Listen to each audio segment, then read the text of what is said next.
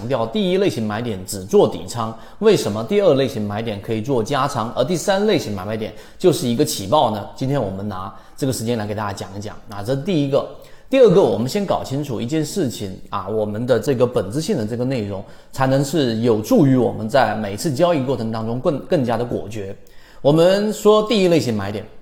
第一类型买点啊，它其实为什么我们要用背驰而不是用背离呢？当你一直不断的讲背离的时候，它只是从负向的去离开了这个中枢，而背驰呢，我们这一个驰字是告诉给你，它既是在离开，但同时是加速的离开。啊，这是第二个核心关键，所以这一次第一类型买点，我们给大家强调了这一波下跌一定是加速的。这个加速的过程当中呢，啊，可能达到的蓝色或者是绿色的这个浅超跌，这就有点像什么？这就有点像是我们在去做一百米或者两百米啊，一百米的这一个加速跑的过程当中，那这一个所有的资金，它一定要做一些前期的准备，就像我们说前面盘整的阶段一样。这是第一个步骤，他要资金先布局进去，可能有一些概念，可能会有一些题材，但你相信一点，绝对进不了我们散户的耳朵。进到你耳朵的消息，基本上是各种各样的钩，不可能真正的有价值的。这一点是一个结论。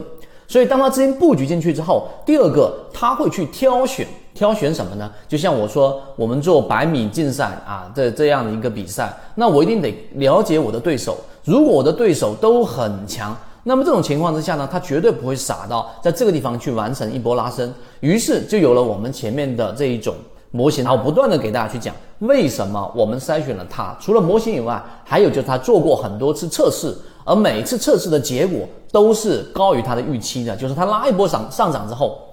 发现。确实是有散户愿意把筹码交出来，这是第一。第二，并且里面的筹码相对比较干净。第三，当它拉升起来，真正拉升起来的时候，还会有散户的资金不断的去滚动进去去做这个承接盘啊，这样的拉升才有真正的意义，才走出了后面我们看到这样一个翻倍。所以，就回到刚才我们说那个例子。你要了解的这个交易动力学，其实就是要了解，在一波啊一波盘整、一波中枢之后的这个下跌过程当中，它的这一个阻力是不是在逐步逐步的减少啊？这是第一个我们所看到的这一个量能衰竭啊，形成背驰，第一类型买点。第二，当它打到了蓝色区域，完成了底分型的情况之下，举个例子，我做了一个底仓的一个布局，它的第二波，也就是小级别上的第二笔的这样的一个反弹，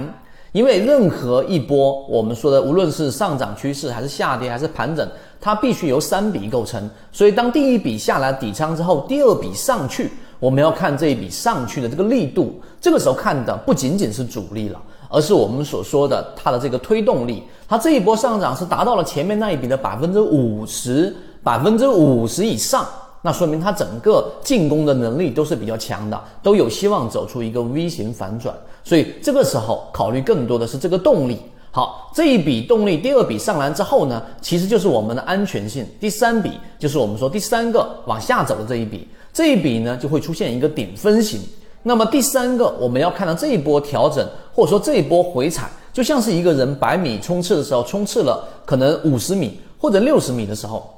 你就会发现它会有一个速度的稍微的一个调整啊，这个稍微的调整，我们说两百米竞赛吧，它会在中后段会有一个调整。那这个调整回踩是不是回踩到百分之五十以上？如果是，说明这波回踩的力度啊相对来说比较弱，资金比较强，那继续上行，我们持股。而如果达到百分之五十以下，即使后面上涨，那就是我们说其他小概率的事件，或者说概率相对比较小的，我们做的是大概率的事件。所以这三个点其实就是我们说交易动力学里面的一个核心推力、阻力啊。我们通过筹码、通过速度的整个加速度的下跌和加速度的突破和力度综合来判断这个标的到底大概率上是不是我们的获利标的。